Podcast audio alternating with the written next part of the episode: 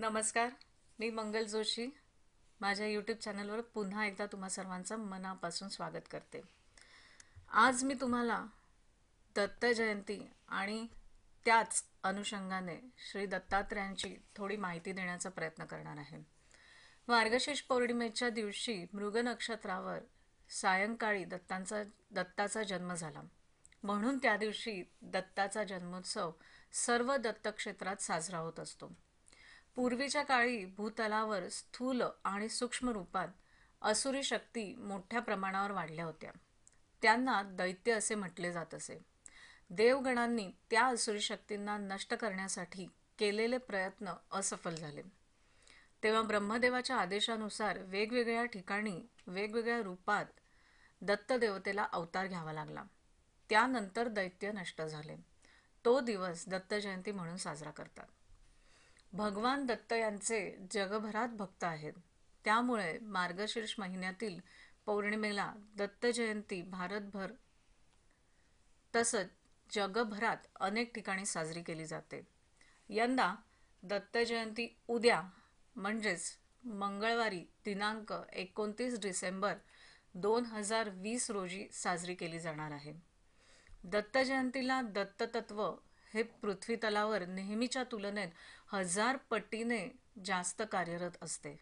या दिवशी दत्ताची मनोभावे उपासना केल्यास दत्ततत्वाचा जास्तीत जास्त लाभ मिळण्यास मदत होते. दत्त जयंती साजरी करण्यासंदर्भात शास्त्रोक्त असा विशिष्ट विधी आढळून येत नाही. या उत्सवापूर्वी सात दिवस गुरुचरित्राचे पारायण करण्याचा प्रघात आहे. यालाच गुरुचरित्र सप्ताह असंही म्हणतात. दत्त मंदिरामध्ये भजन कीर्तन इत्यादी कार्यक्रम आयोजित केले जातात. दत्तगुरूंची पूजा धूप दीप आणि आरती करून सुंठवड्याचा प्रसाद वाटप केला जातो. दत्ताच्या हातातील कमंडलू व जपमाळ ब्रह्मदेवाचे प्रतीक आहे. तर शंख आणि चक्र विष्णूंचे तसंच त्रिशूळ व डमरू श्री शंकराचे प्रतीक आहे. महाराष्ट्रात औदुंबर नरसोबाची वाडी गाणगापूर इत्यादी दत्तक्षेत्रात या उत्सवाला विशेष महत्त्व असते.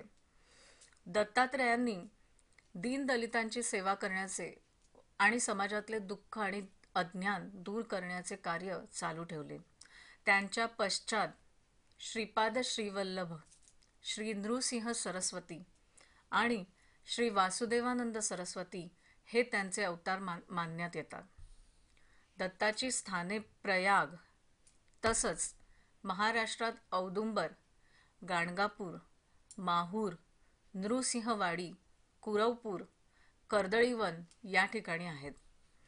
दत्त जयंतीच्या दिवशी दत्ताच्या देवळात भजन कीर्तन होते. संध्याकाळच्या वेळी दत्ताचा जन्म झाला असे अशी मान्यता आहे. त्यामुळे त्यावेळी जन्माचे कीर्तन असते. देवळात रोषणाई केली जाते. पालखीतून भगवान श्री दत्तात्रेया दत्तात्रेयांची मिरवणूक निघते. भारताच्या विविध प्रांतात या उत्सवाचे आयोजन एक आठवडासुद्धा केले जाते.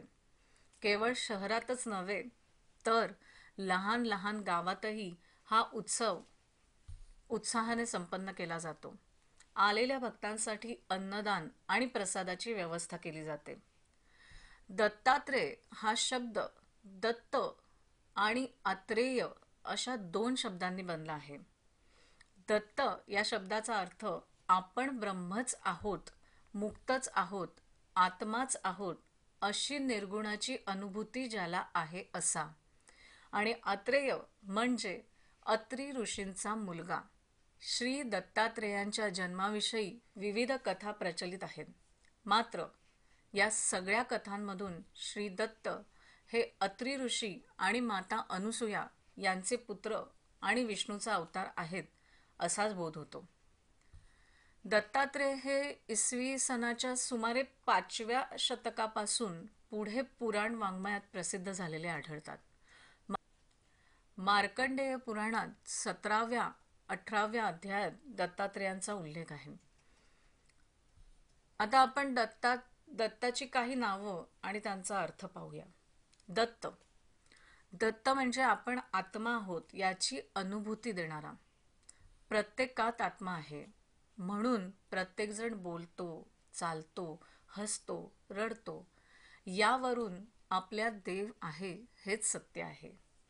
त्याच्या विना आपले अस्तित्वच नाही. आपल्याला याची जाणीव झाली तर आपण प्रत्येकाशी प्रेमानेच वागू. या दत्तजयंतीला ही जाणीव जागृत करण्याचा आपण निश्चय करूया. अवधूत. जो अहम धुतो तो अवधूत. अभ्यास करताना आपल्या मनावर ताण येतो ना.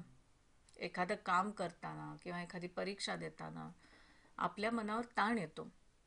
खरं तर अभ्यास करण्यासाठी किंवा कुठचंही काम पूर्ततेला नेण्यासाठी बुद्धी आणि शक्ती देणारा तो देवच आहे. पण अभ्यास करणारा किंवा ती कृती करणारा मी आहे असं वाटल्याने ताण येतो.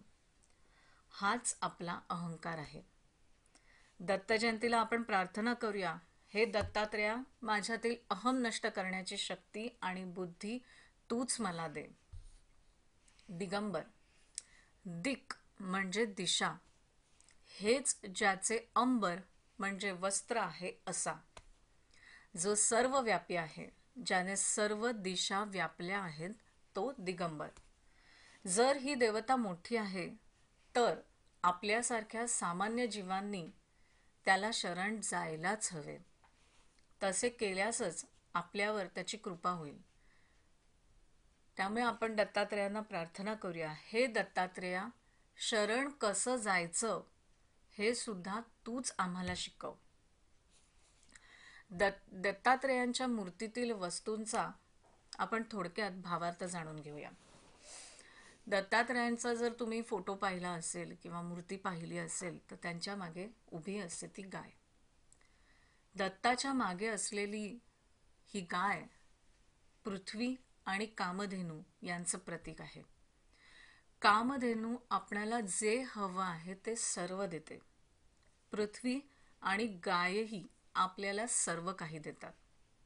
तसंच त्यांच्यासमोर असलेले चार श्वान किंवा कुत्रे हे ऋग्वेद यजुर्वेद सामवेद आणि अथर्ववेद या चार वेदांचे प्रतीक आहेत. तसंच ज्या वृक्षापाशी श्री दत्तात्रय बसून उपासना करतात तो वृक्ष म्हणजे औदुंबर वृक्ष. दत्ताचे अतिशय पूजनीय असं रूप. या वृक्षात दत्ततत्व अधिक असतं किंवा अधिक आहे. तसंच त्यांच्या हातातील कमंडलू आणि जपमाळ हे श्री ब्रह्मदेवाचे प्रतीक आहे. शंख आणि चक्र हे श्री विष्णूंचे प्रतीक आहे. तसंच त्रिशूळ आणि डमरू हे श्री शंकराचं प्रतीक आहे. झोळी ही अहम नष्ट झाल्याचं प्रतीक आहे. झोळी घेऊन दारोदारी हिंडून भिक्षा मागितल्याने अहम नष्ट होतो. योग साधनेत श्री दत्तात्रेयांना गुरु मानलं गेलं आहे. सर्वांचे गुरु म्हणून मान्यता पावलेल्या दत्तात्रेयांनी स्वतः चोवीस गुरु केले. त्यांचा हा गुणग्राहकतेचा आदर्श आपणही आपल्या सर्वांगीण विकासासाठी अंगीकारणं योग्यच ठरेल.